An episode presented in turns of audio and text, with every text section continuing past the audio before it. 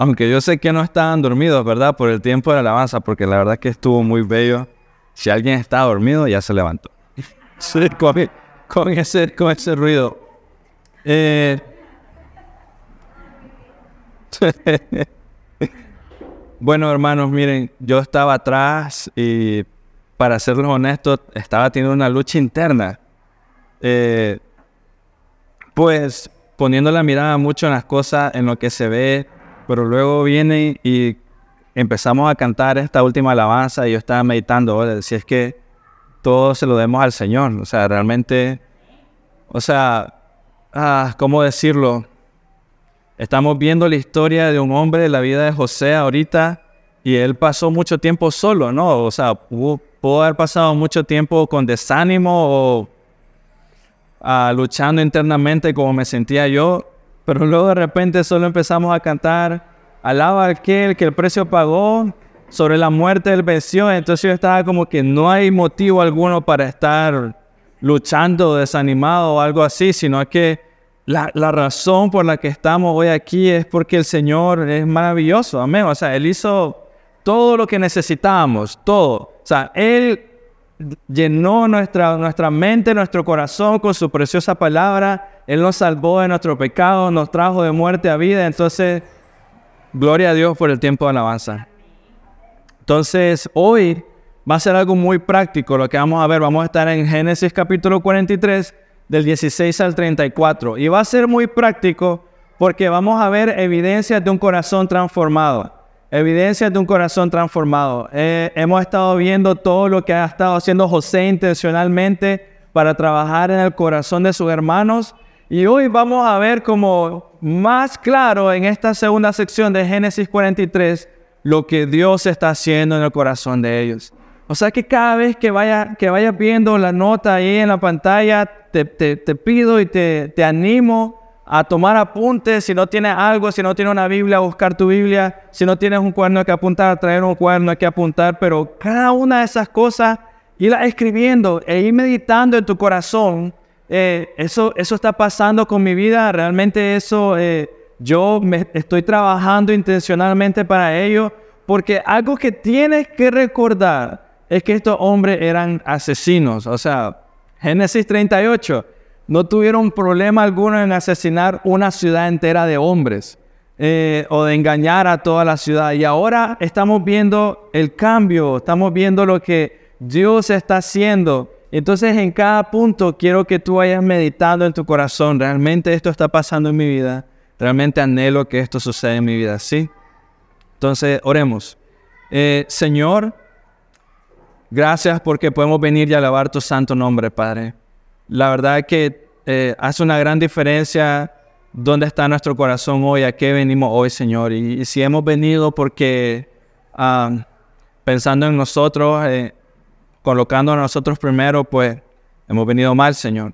Pero si venimos para adorarte, alabarte, honrarte, Señor, glorificar tu nombre, decir gloria a tu nombre, Señor. Amén. Maravilloso eres, pues nos has traído con el corazón correcto. Ayúdanos, Señor, ayúdanos a hacer esa transformación de corazón, a renovar nuestra mente y nuestro corazón, Señor, a, anhelar tu palabra, Señor, a tener un banquete, un festín maravilloso a diario en tu palabra, incluso en esos momentos de desánimo, Señor. Ayúdanos a vivir por fe y ver tu obra y tu trabajo y permanecer fieles, constantes, como miramos en Hebreos, Señor. Tú eres el autor y consumador, el que perfecciona nuestra fe, Señor, el que nos da aliento, alimento, fortaleza, Dios, y lo necesitamos a diario. Así que gracias, Padre, gracias, porque no nos suelta, Señor. Gracias porque nos fortalece. Y oramos, Dios, oramos para que nuestra mente y nuestro corazón uh, deseche toda mentira, Padre, y solamente vivamos para gloria y honra, tuya. Amén. Eh, vamos a cubrir bastante otra vez, así que no voy a leer todos los versículos. Pero la semana pasada vimos que Jacob entendió, no, Jacob entendió por fin debía de soltar y enseñar y confiar en el Señor. La semana pasada él no quería, pero luego dejar ir a Benjamín, que yo le dije que no era un niño, era de 20 para arriba. Eh, y empezó a confiar en el Señor, dejó ir a su hijo, asustó a su hijo a conseguir alimento. Y entonces Jacob nos recuerda que confiar en el Señor no es solo estar de, no es solo estar de acuerdo con Él. Confiar en el Señor no es solo saber que Dios es bueno, sino que realmente soltar, ¿no? Dar pasos de fe. O sea, realmente no es solo saber, sino que también significa hacer, hacer lo que es correcto. O sea, las dos cosas van de la mano. Y por consiguiente, Jacob confió en, en Dios, confió en la providencia de Dios. El Señor cuidó a sus hijos y ellos emprendieron su viaje a Egipto.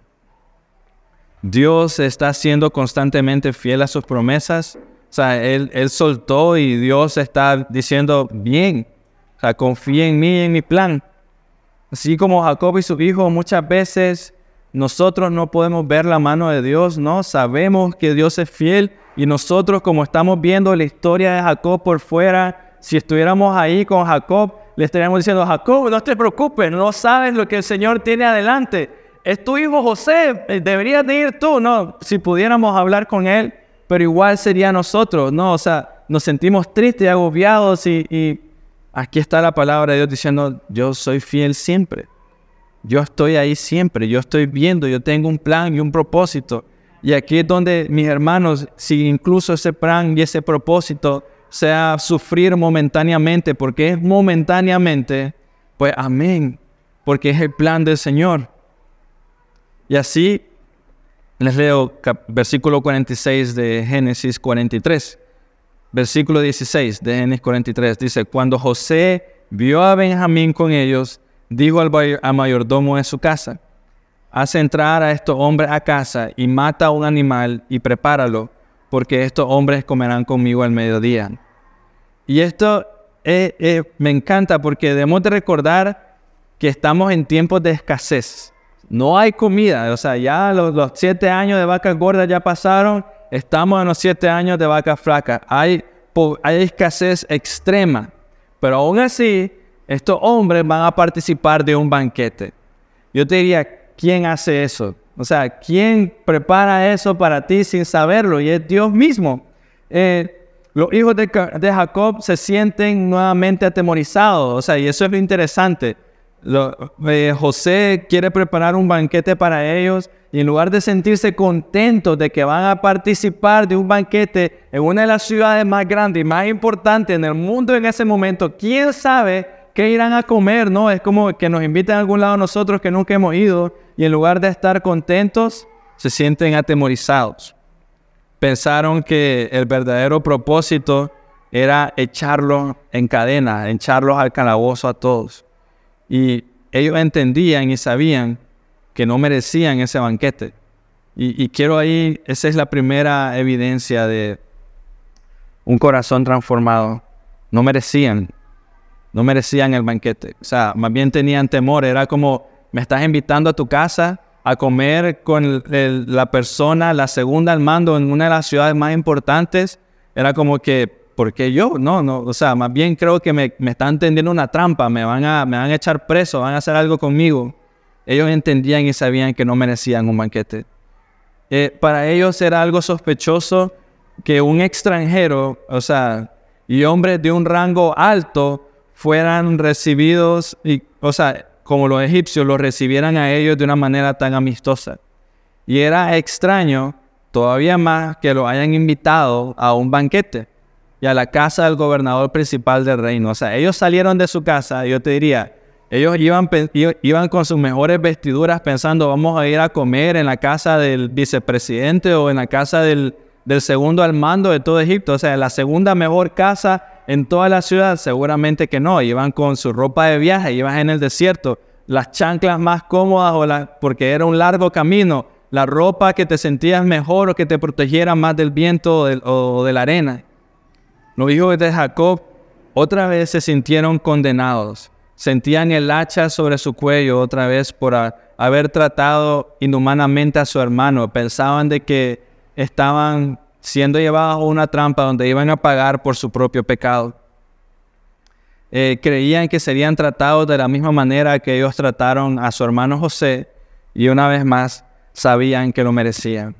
sea, porque te digo, una vez que escucharon, vamos a ir a comer, van a ir a la casa de mi amo, los va a llevar a comer, ellos pudieron haber dicho, ah, vamos a llegar, solo tenemos que ir a hacer un mandadito rápido y luego vamos, pero no, o sea, siguieron adelante, no lo merecían. Sin embargo, aprovechando la primera oportunidad que tuvieron para hablar, más adelante lo vamos a leer, antes de cualquier acusación que se levantara delante de ellos, de cualquier robo, porque recuerden que todavía tenían el dinero que se les había regresado de la vez pasada, antes de que dijeran ladrones o algo por el estilo, eh, antes de que los llevaran o incluso entraran a la casa, ellos hicieron todo lo necesario para demostrar su inocencia. Lo hacen en el mismo porche de la casa antes de entrar y que sucediera cualquier cosa, porque ellos sospechaban, eh, en cuanto entraran seguramente nos van a echar presos. Y una vez, una vez más podemos ver un cambio en ellos. Antes se sentían con derechos, tenían dinero, ahora traen más dinero y se sienten inmerecedores. O sea, y, es interesante, ¿no? Ellos saben algo está mal y, e inmediatamente tratan de corregir o explicar la situación. La primera vez que vinieron llegaron con lo necesario, ahora trajeron de regreso y todavía trajeron más y pudieron haberse sentido como vindicados, ¿no? Como aquí no pasa nada, el que, como decimos en el buen nicaragüense, creo yo, el que no debe no teme. No, entonces ellos como debieron haber dicho, traigo mi dinero, traigo de más, pero todo tranquilo, es un malentendido, ¿no? Pero igual así se sentían con temor. Entonces antes se sentían con derechos y ahora, aunque traen de más, se sienten inmerecedores todavía, todavía con temor. Y el versículo 18 al 22 dice, ellos tenían miedo porque eran llevados a casa de José y dijeron, eh, por causa del dinero que fue devuelto en nuestros costales, la primera vez hemos sido traídos aquí para tener pretexto contra nosotros y caer sobre nosotros y tomaron, tomarnos por esclavos con nuestros asnos. O sea, era tanto el miedo que imagínense, era como que nos va a agarrar a nosotros y nuestros animales. O sea, ellos se sentían que no tenían esperanza. 19. Entonces se acercaron al mayordomo de la casa, ellos tuvieron la iniciativa y le hablaron de, a, la entrada de la casa, ni siquiera se atrevieron a entrar. 20. Dijeron, Oh Señor mío, ciertamente descendimos la primera vez para comprar alimentos, y cuando llegamos a la posada, abrimos nuestros costales y el dinero de cada uno estaba en la boca de su costal. Ahora, este es un mayordomo y ellos se, dirigen a él, Señor mío, y le están explicando a él. Todo nuestro dinero, dice, así que hemos, hemos vuelto a traer en nuestra mano. También hemos traído otro dinero en nuestra mano para comprar alimentos no sabemos quién puso nuestro dinero en nuestros costales. El mayordomo tenía la responsabilidad de preparar un banquete para ellos. José le había ordenado. Y el orgullo del pueblo egipcio no, e, no consistía tanto en la calidad de alimentos o alimentos exóticos. Cuando ibas a hacer una, algo muy especial, el orgullo del pueblo egipcio era cantidades. Cantidades de alimentos, era cantidad y variedad. Cantidad y variedad. Eh, o sea que no era solo un plato, sino que era un plato, cinco entradas, otro plato más y en grandes cantidades. Entonces ahora te pregunto, imagina matar un animal para tan poca gente. Eran 11, 11 hermanos. Entonces imagina matar un animal, si tienes una Biblia Reina Valera, la Reina Valera dice que una res. Iba a matar una res. Eh, normalmente aquí en el norte, cuando haces una fiesta grande, es cuando escuchas que se mata una res, ¿no? O sea, venite, vamos a matar una vaca, un ovillo vamos a hacer una fiesta. Y normalmente esa fiesta, eh, no sé, viene mucha gente, no es para unos cuantos, 40, 50 personas más tal vez. O sea, una res rinde bastante. Eh, pero cuando invitas a almorzar a tus hermanos, ¿matarías una res? Probablemente no. O sea, harías algo especial, un pollito asado, algo más chiquito.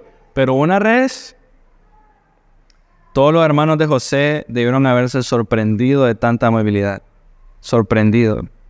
O sea, era como que, ¿qué está pasando aquí? La última vez nos llamó este hombre espías y no, incluso nos apresó, nos puso en la cárcel, en el calabozo un rato. Y ahora nos está recibiendo con tanta amabilidad.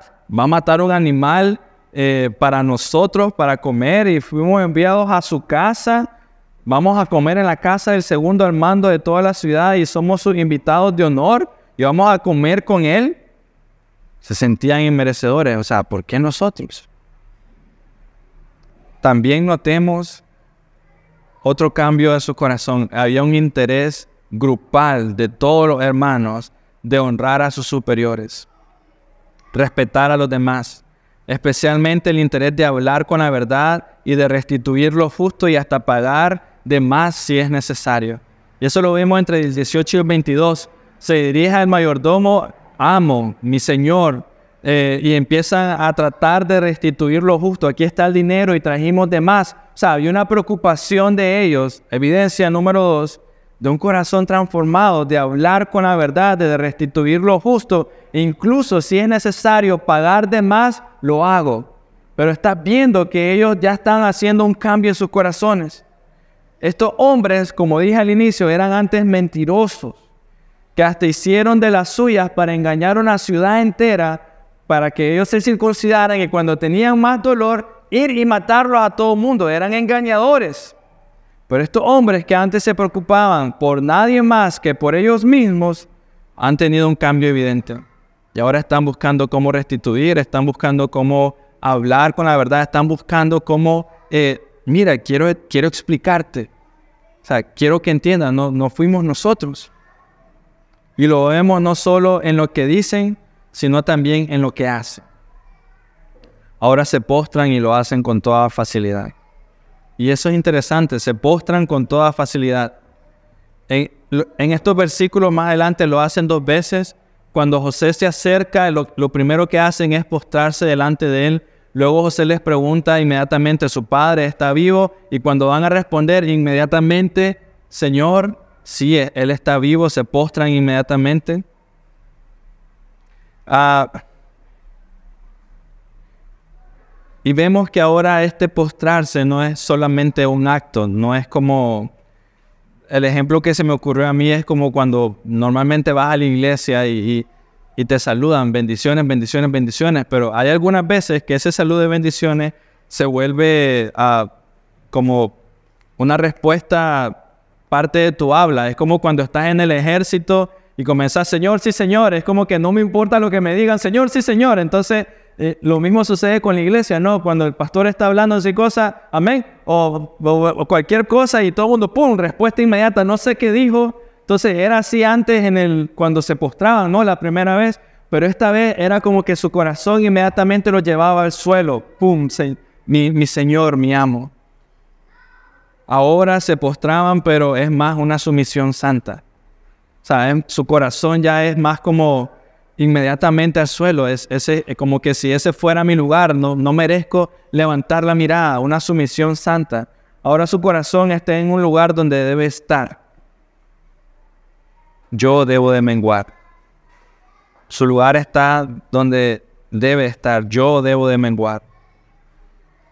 Vemos cómo su corazón ha cambiado ellos están prontos a servir, y eso es interesante, prontos a servir. Ellos están prontos a humillarse delante de Dios. Ellos están prontos a trabajar ahora y a honrar a otros por medio de un regalo. Sigo leyendo en el versículo 23, dice, el mayordomo les dijo, no se preocupen, no teman.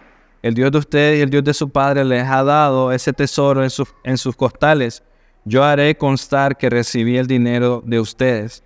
Entonces eh, le sacó a Simeón para darles confianza, ¿no? Miren, aquí está su hermano, está bien. Después el hombre llevó a los hombres a casa de José y les dio agua, y se les, les lavaron los pies, también dio forraje a sus asnos, o sea, los están atendiendo muy, muy bien.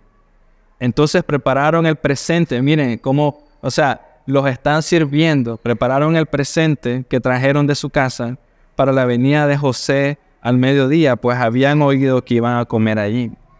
Y eso es interesante. Algo que se me ocurrió ahora en la mañana mientras estábamos en alabanza. O sea, mira, el corazón que ha sido transformado incluso en medio de la escasez, porque ellos tienen escasez, es dadivoso, da. O sea, ellos traen regalos al Señor, ¿no? Y, yo sé que en parte lo traen como para tratar de ganarse su favor, pero en cualquier circunstancia, mira, tú y yo, cuando digamos eh, eh, hay poca comida en tu casa, uno normalmente como que, bueno, hay que racionar un poco, hay que, y de repente si te llega a visitar alguien como que, ala, o sea, ya, ya se está riendo, ya le ha pasado. Entonces, entonces es como que, ala, y en ese momento tu corazón como, ni modo, pues como la, la circunstancia te obliga a, a, servir, pero ellos no, o sea, de lo poco que tienen, el corazón es dadivoso. Están prontos a servir, están prontos a humillarse delante de Dios, están prontos a trabajar y a honrar a otros por medio de un regalo. Y ahí debes aprender de esto. Debes ser rápido para servir y debes ser muy rápido para preguntar cómo te puedo ayudar. ¿Cómo te puedo ayudar? Y, y, te diría yo, incluso esa pregunta es mala, porque ayer me pasó con, con Redsel, de hecho, porque él me dijo, ¿cómo le puedo ayudar? Estábamos en la casa, estábamos terminando de trabajar con los frijoles, ¿cómo le puedo ayudar? yo realmente me dilaté en contestarle. Yo ya, o sea, después le dije, pero de repente meditando, miré, esa no es la pregunta correcta, cómo hacer, porque somos tan orgullosos muchas veces que incluso dicen, no, no, no, no, no, tranquilo, estoy bien, yo lo voy a hacer, no, no queremos recibir ayuda. Entonces, pero yo te diría, iglesia, miras a alguien lavando los platos en la iglesia, que normalmente pasa siempre, la pregunta que debes de hacer es cómo te puedo ayudar, no es esa. Más, bien la pregunta es, ¿te puedo ayudar? Ahí ya estás diciendo, ya estás siendo como intencional, te voy a ayudar a hacer eso, te puedo ayudar. Miras a alguien arreglando las sillas, te puedo ayudar. Debes ser rápido a, tomar tu Biblia y acompañarnos, digamos, al, al montañismo, ¿no? No es preguntar cómo va a ser, sino cómo puedo ir. Puedo ir, o sea, te puedo ayudar. Quiero servir a otros. Por otro lado, también debemos exaltar la actitud de José. Y este es un paréntesis, reflexionemos un poco en el lugar donde él está. José está en un lugar pagano, o sea, el lugar pagano, pagano. Y en ese lugar pagano él fue prosperado. Eh, era una tierra ajena, tierra de ídolos, tierra de opresores, gente que te, esclaviza. Pero igual José entiende que en ese lugar donde él es prosperado, y esto es muy importante, es Dios quien le dio todo. Es Dios por medio de quien él recibe absolutamente todo. Es Dios quien le bendice. Es Dios de quien procede absolutamente todo. Y entonces su lealtad y su amor siempre están dirigidos al autor y consumador de la fe a pesar que está en otro lugar, es Dios el autor de todo lo que me está pasando. ¿Y por qué te digo esto? Porque en, la vida del creyente sucede lo siguiente, muchas, bueno, del creyente. Y hago énfasis en eso porque normalmente hacemos lo contrario. Vamos a la iglesia y muy normalmente, no, sea, no es malo, pues Dios hace lo suyo. Vamos a la iglesia porque algo está pasando en nuestra vida y nos sentimos como que, hombre, si no me agarro de Dios ahorita, esto va a estar mal. Entonces, bueno, Dios ocupa las circunstancias para hablar a nuestros corazones.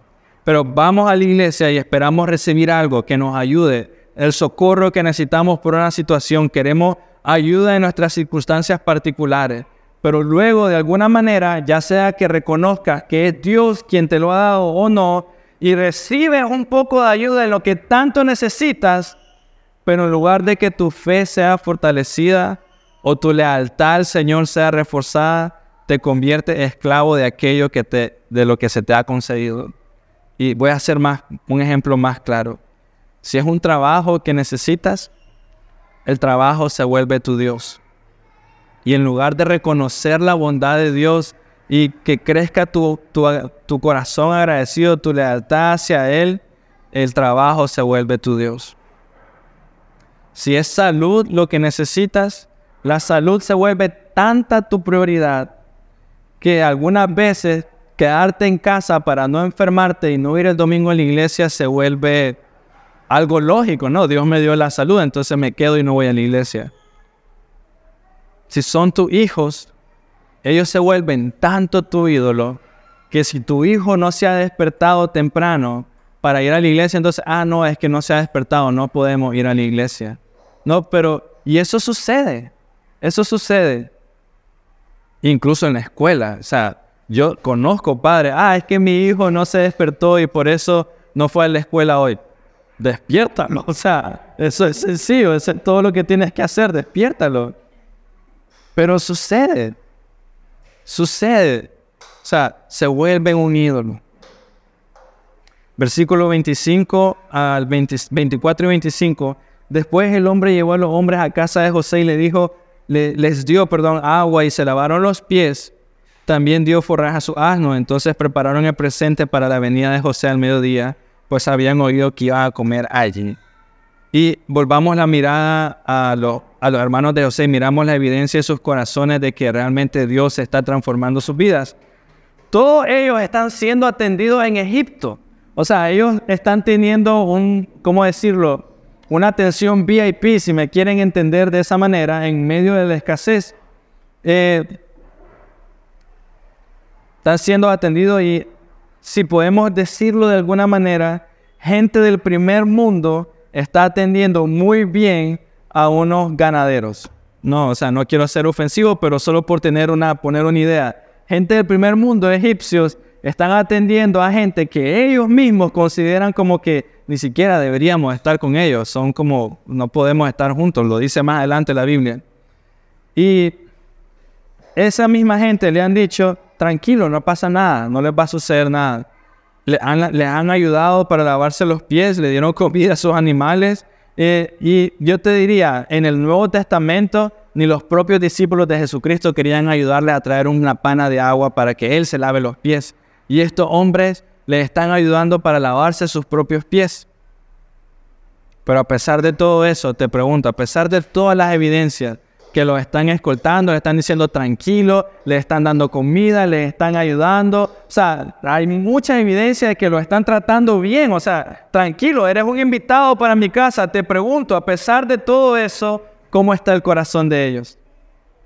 Agitados, temerosos y desconfiados. Algo está mal. Algo está mal aquí. En el pasado, estos hombres hubieran aprovechado al máximo esto. Si esto hubiera sucedido la primera vez, ellos hubieran dicho, ah, qué rico, disfrutemos, comamos, no importa. Pero ahora está en un tiempo de hambre y le están diciendo que van a ir a comer y ellos como que, bueno, tal vez no, no, nos conviene. La, la diferencia es que ahora ellos solo están pensando en preparar sus regalos para cuando venga el Señor. Y, quiero que vean, hay, aquí están todos los, los ah, el mayordomo y la gente detrás del mayordomo listos para servir a, a estos hermanos. Y lo único que ellos están pensando en este momento es, preparemos los regalos para cuando venga el Señor. Otra evidencia de un corazón transformado, piensan en servir a otro antes de que servirse ellos mismos. O sea, mira, es como ellos seguro tenían hambre, o sea, vienen de un largo viaje, seguro tenían sed, sus animales tenían hambre, incluso sus animales, o sea, estaban siendo más agradecidos, demostrando más fe momentáneamente que ellos, porque los animales seguro estaban comiendo y ellos como que no, no, no, no, no, no, preparemos los regalos, preparemos los regalos. Piensan ellos en servir a otros antes que servir a ellos mismos. Aunque su estómago tenían hambre, seguramente preparemos primero todo para recibir al, amo. 30 al 32 de Génesis 43. Eh, José se apresuró a salir, pues se sintió profundamente conmovido a causa de su hermano y buscó dónde llorar. Entró en su aposento y lloró ahí. Después se lavó la cara y salió y controlándose dijo, sirvan la comida le sirvieron a José en un lado, a los hermanos en otro lado, y a los egipcios que comían con él también le sirvieron por aparte, porque los egipcios no podían comer con los hebreos, porque esto es abominación para los egipcios. O sea, miren la palabra que ocupa, es como asco, huáscala, no comemos con ellos. ¿No? Y, y habían tres mesas, José tenía su propia mesa, los egipcios tenían su propia mesa y los hermanos de José tenían otra mesa. Pero la palabra que quiero que, ah, que se lleven con ustedes ahorita en estos versículos es, se conmovieron sus entrañas. Se conmovieron sus entrañas. Eh, lo dice Reina Valera, no la versión que lo, que lo estoy, que estoy leyendo ahorita, que es Nueva, Nueva Biblia de las Américas. Eh, pero es interesante el otro lugar que hace referencia a esta misma palabra de se conmovieron sus entrañas. Eh, escúchame, no busques el versículo que te voy a leer, Primera de Leyes, Reyes, perdón, Primera de Reyes, capítulo 3, versículo 26. Apenas te lea esto, sé que vas a saber esta historia. Primera de Reyes, capítulo 3, versículo 26. Dice, entonces la mujer, quien era la, eh, de quien era la niña, de quien era el niño vivo, habló al rey, pues estaba profundamente conmovida por su hijo y oh mi señor, dele a ella mi niño vivo y, y de ninguna manera lo mate. Pero la otra decía, no será, mi, eh, no será ni mío ni tuyo, pártanlo, decía. Entonces el rey respondió, dele el niño vivo a la primera mujer, de ninguna manera lo maten, ella es la madre. No, ustedes conocen esa historia. Una mujer, bueno, hizo algo muy perverso, luego le robó el niño a la otra y el rey Salomón hizo una, una decisión maravillosa. Mátenlo y la que reaccionó y estaba dispuesto a sacrificarse con tal de que su hijo viviera, esa es la madre. Y, esa misma palabra de se conmovieron las entrañas es la misma palabra que ocupa, que se mira aquí en Reyes. O sea, y lo que nos está enseñando las escrituras es de que eh, el llanto de José no era un llanto de, sentimentalismo, sino que había un, amor genuino en él.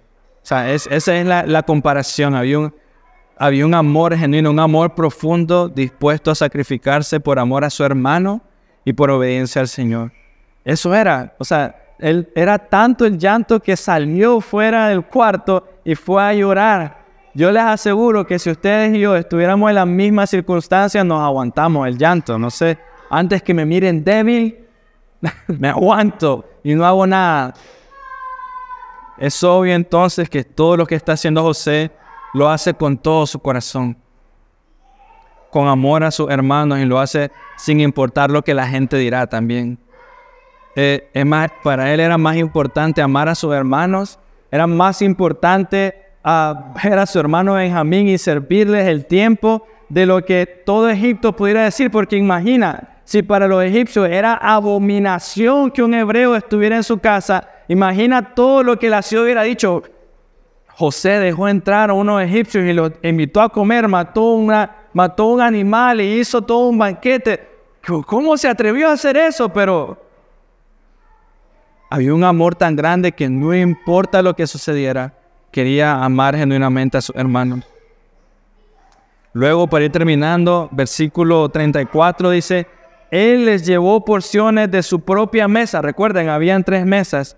Él les llevó porciones de su propia mesa, pero la porción de Benjamín era cinco veces mayor que la de cualquiera de ellos. Bebieron pues y se, alegraron con él. José les da a sus hermanos la oportunidad de probar si realmente han cambiado. Ya ha tenido algunas evidencias. Y digamos que tú haces una reunión familiar, es el cumpleaños de alguien y tienes un invitado que para ti es muy importante, quizá quien sea, tu mamá, tu abuelo, tu abuela, no sé, un invitado muy importante. Y haces la fiesta, haces los preparativos. ¿Y qué es lo que normalmente hace el nicaragüense cuando quiere mostrarle eh, respeto a alguien muy particular en una, en una fiesta de cumpleaños, por así decirlo, o una reunión familiar? ¿Qué es lo que haces normalmente? Entonces, sea lo que sea el menú, lo normal, no sé, ustedes me dirán otra cosa, prepara una pieza especial o tú mismo vas y le, das a la persona en la mesa o la sientas en, el lugar de honor de la mesa, en la cabecera, no sé, o tal vez está haciendo mucho calor y lo pones al lado del abanico, no, o sea, puede ser cualquier cosa, pero hace algo especial por tu invitado, para honrar a tu invitado. En Egipto era parecido y habían dos modos de mostrar respeto a alguien. Y uno de ellos era darle doble porción de alimento a aquella persona especial. Y los hermanos de Jacob hubieran entendido eso, pero esto era tan evidente que Benjamín tenía cinco veces más que ellos. El grado de respeto que se muestra en esta escena del Señor a Benjamín consiste en la cantidad de alimento. Y aunque la regla común era dar respeto con un plato doble de porción, era una seguramente que fue una señal muy obvia para todo el mundo en ese cuarto, porque José lo que hacía era de su propia mesa, ten cinco veces más de lo que tienen los demás.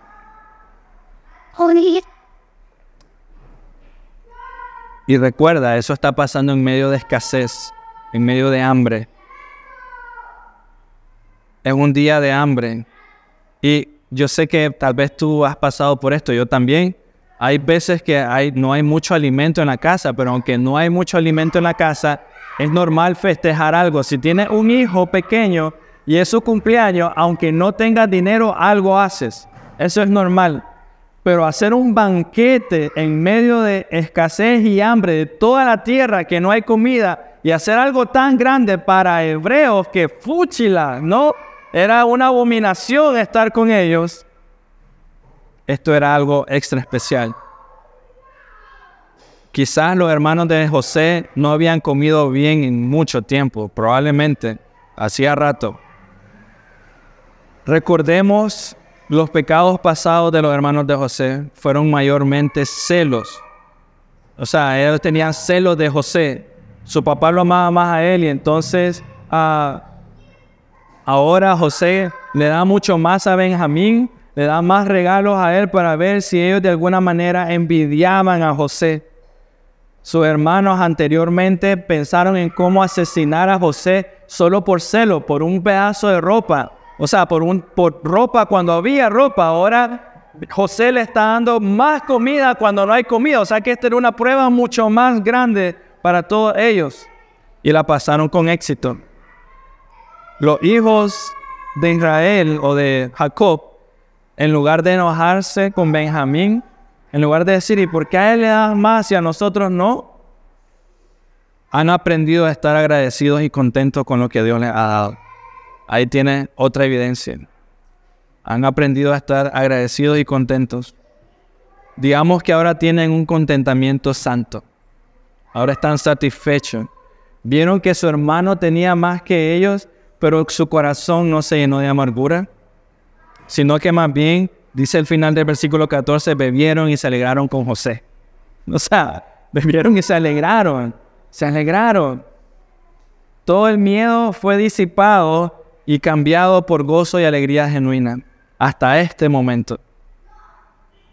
Este gozo no estaba condicionado a las posesiones, no estaban contentos, o sea, por lo que tenían o lo que no tenían, sino que había gozo por recibir lo que la gracia que no merecían. O sea, no era gozo porque recibieron algo, sino que era gozo porque estaban recibiendo lo que no merecían. Y, y quiero que mires el cambio de corazón. O sea, espero que puedas verlo. El resultado inmediato de entender tu condición separado de Dios, no merezco absolutamente nada, pero al mismo tiempo acompañado con creer en Él por fe y que estás recibiendo lo que no mereces, el resultado inmediato es encontrarás y, recibirás la gracia que necesitas, gozo inmediato. Resultado, gozo inmediato. De tener miedo, de nos van a echar preso, ah, dice el versículo 34 al final, bebieron pues y se alegraron con él.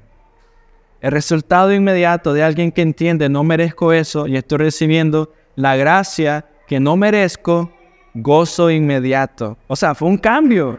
O sea, no fue como que, bueno, pues comamos, eh, pero tenga un ojo abierto. No vaya a ser que José de repente traiga a la policía y nos lleve preso. Gozo inmediato. Isaías 55 del 1 al 3 es un versículo famoso. Y esto es algo que es dado, es un versículo dirigido al pueblo de Israel pero hermanos, te diría igual aplica a nosotros. Todos los sedientos vengan a las aguas, dice el Señor. Y los que no tengan dinero, escucha, los que no tengan dinero, vengan, compren y coman. Vengan, compren vino y leche sin dinero, sin costo alguno, ¿Por qué gastan dinero en lo que no es pan y su salario en lo que no, en lo que no sacia? Escúchenme atentamente y coman lo que es bueno y se deleitará su alma en la abundancia. Escucha, el Señor está diciendo, escúchame, cree. El resultado inmediato es, escúcheme atentamente, coman lo que es bueno Y el resultado, y se deleitará su alma en la abundancia. Inclinen su oído y vengan a mí, escuchen y vivirá su alma y haré con ustedes un pacto eterno conforme a los fieles misericordias mostradas a David. Ahí está. Ven, escúchame, cree, ten fe. Resultado inmediato, se deleitará su alma en la abundancia, tu alma en la abundancia. ¿Quieres una evidencia de perdón genuino? José ahorita mismo está comiendo con sus hermanos y haciendo un banquete para todos ellos. Yo te diría, seguramente debió venir, venir a la mente de José cuando sus hermanos lo metieron al pozo, estaban comiendo tranquilo y él estaba diciendo, por favor, por favor, perdónenme, por favor, perdónenme. Y ahora este mismo hombre que estaba rogando por su vida, está haciendo un banquete por, para sus hermanos. ¿Quieren una evidencia de perdón genuino? Nada del pasado de José perturbó esa situación. Más bien lo que estaba pasando es que estaba llorando, llorando de amor, no de odio, de amor. ¿Quieres experimentar eso en tu vida? Así como José entrega todo tu, tu ser al Señor. ¿Quieres experimentar realmente que tus emociones den un vuelco por completo, entrega toda tu vida al Señor, dale todo a Él. Así como José lo hizo y así como los hermanos de José por fin entendieron. Así que para terminar, estos hermanos estuvieron dispuestos a regresar al lugar donde fueron tratados mal con tal de no, eh, con tal de no perder su vida. O sea, estuvieron dispuestos a regresar donde dijeron que eran espías y lo hicieron con tal de no perder su vida. Tuvieron hambre e hicieron lo necesario para salvar sus vidas. ¿Y qué podemos aprender de eso? Debe orar al Señor por tener hambre genuina por la palabra y estar dispuesto a viajar lo necesario con tal de ser saciado por la verdadera comida y la verdadera bebida. Debes de estar dispuesto a hacerlo. A incluso regresar al lugar donde había dolor, pero de regresar para encontrar el perdón que necesitas, porque ellos caminaron hacia José, caminaron en temor, pero confiando en Dios y encontraron el perdón que tanto necesitabas. Así que debes anhelar con todo tu corazón la comida genuina, la verdadera comida, y estar dispuesto a viajar lo necesario, hacer lo necesario, con tal de poder ser satisfecho. Mira, mira lo que hubiera pasado si a ti o a mí nos hubieran invitado a la casa de José a comer, ¿qué es lo primero que viene a tu mente? Y te voy a dar una respuesta de muchas. No ando vestido apropiadamente. ¿Cómo se te ocurre que voy a ir a comer a la casa de José? ¿Cómo me voy a aparecer con estas fachas delante de él?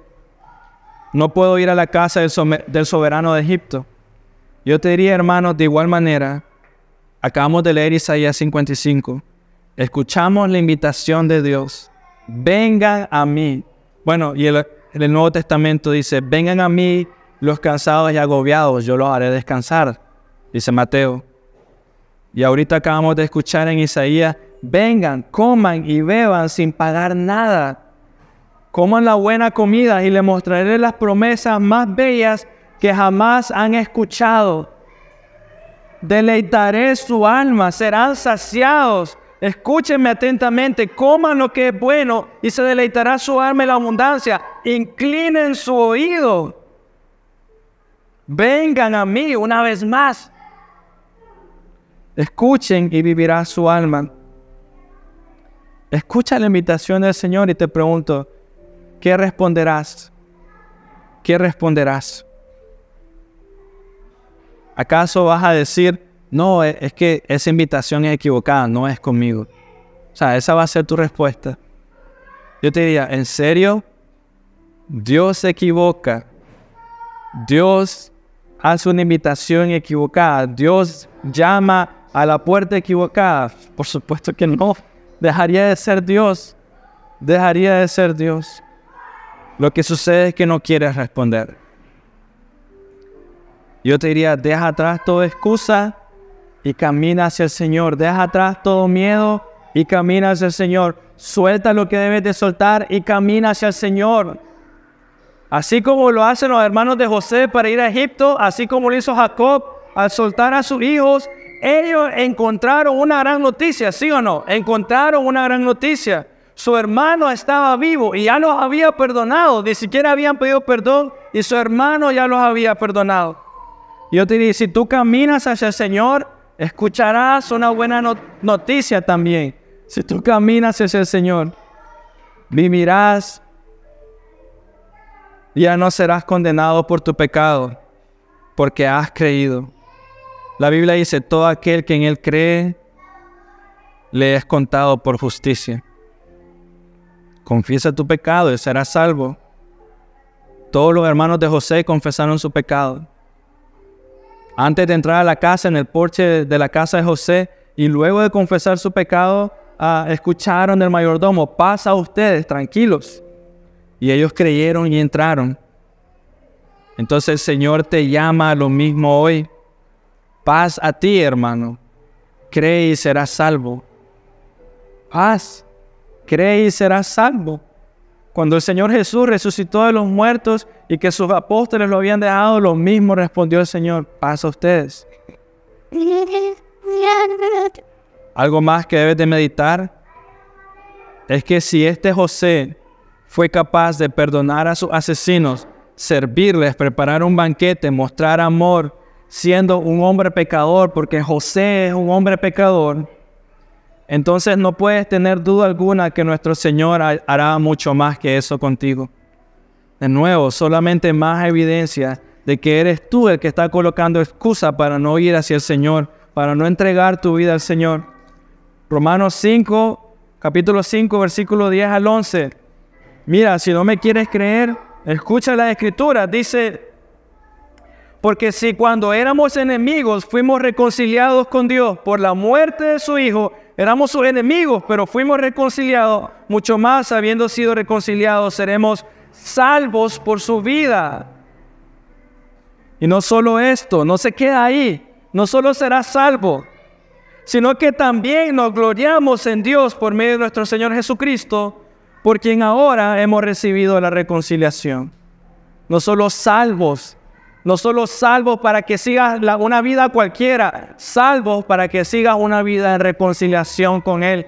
Justo como José y sus hermanos, salvos, perdonados para ir en un banquete y disfrutar la mejor comida, justo como Isaías, ven, escúchame, come la verdadera comida, tu alma será saciada, vivirás. ¿Lo puedes ver? ¿Dios se equivoca? Por supuesto que no. Eres tú el que no quiere escuchar. Y yo te diría, ya es suficiente. Ya es suficiente. No hay condenación para los que están en Cristo Jesús, Romanos 8. Hermano, entonces te digo, cree y vivirás. Eso es todo, cree y vivirás. Deja de poner tantas cosas en tu mente y qué si esto y qué si aquello cree y vivirás. Porque no se trata de tu vida, no se trata de tu pasado. Dios se encarga de todo eso y se encarga de tu futuro. Cree y vivirás. Señor, gracias por lo que nos enseñas. Ayúdame, Señor, a quitar tantas nubes, tantas mentiras, Señor, a eliminar todo eso, Señor, y, y reconocer no soy suficiente, yo no merezco. ¿Por qué te fijas en mí, Señor? No hay explicación alguna más que tu pura misericordia. Ayúdame a creer, Señor. Ayúdame con mi, incredulidad, Dios, y hazme caminar hacia ti y decir, Señor, sálvame, Señor, ayúdame, Señor. Quiero comer contigo, Padre. Quiero estar contigo, Señor ya no quiero más mi vida, ya no quiero tanta duda, ya no quiero ah, tanto revoltijo dentro de mí. Te quiero a ti, Señor. Cree y vivirás. Cree y vivirás, Señor. Yo creo, mi Dios, yo realmente sé que tú eres fiel. Tú eres fiel por sobre todas las cosas, mi Dios. Amém.